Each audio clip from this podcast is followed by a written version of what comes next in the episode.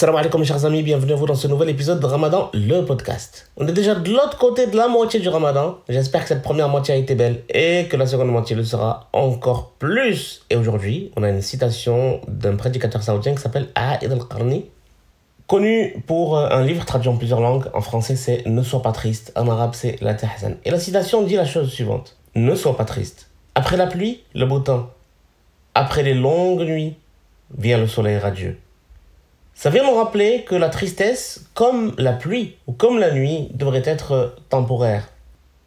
Souvent, dire à une personne qui se sent mal, qui se sent triste, que le temps fera son œuvre et que ça ira mieux et que ça ne sera pas éternel et qu'il y a encore du bonheur de l'autre côté, peut être d'une grande aide, même si ça semble être des mots banals. Je trouve que la tristesse, c'est un joli sentiment. Ça exprime, même si c'est difficile, un sentiment. Ça peut être de perte, de deuil, de déception, de, de colère, et quelque chose qui est très sincère. Mais il y a aussi un danger dans la tristesse. Si on s'y plonge à corps et âme, si on ne décide pas d'en sortir, ça peut nous faire, vous savez, comme ces drogues douces qui nous poussent vers les durs. Vous commencez par la cigarette, la chicha, après vous allez vers le cannabis, et puis ensuite vous allez peut-être aller vers autre chose de bien plus destructeur. Ça m'amène aussi à l'optimisme. Être trop souvent triste, trop souvent mélancolique, peut nous amener à voir le monde, le verre à moitié vide. Peut nous amener à une perte de, de confiance en nous-mêmes. Alors vous, question, comment faites-vous pour gérer la tristesse, la mélancolie, ce genre de sentiments quand, euh, quand ils viennent ?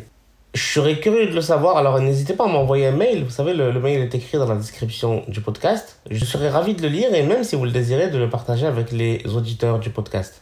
D'ailleurs, merci d'être de plus en plus nombreux à l'écouter. Continuez à le partager si ça vous apporte de la valeur. Continuez à en parler à vos amis, à écrire des notes, à m'envoyer des, des emails. Vraiment, ça m'encourage et ça me fait plaisir. Ma manière de faire, moi, pour gérer mon humeur et pour essayer d'être d'humeur égale, c'est de pratiquer des activités qui auront besoin de toute cette énergie. La créativité. Je suis musicien, donc à travers la musique, parfois à travers le sport.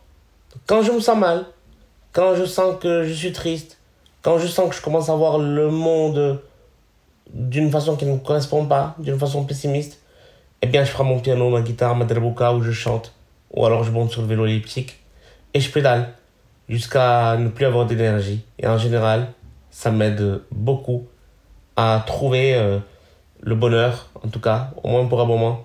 Je crois que ça s'appelle la sublimation, ce truc-là. C'est une amie qui m'a dit ça. Je vous laisse rechercher sur Google. Allez, à plus tout le monde. Salam alaikum.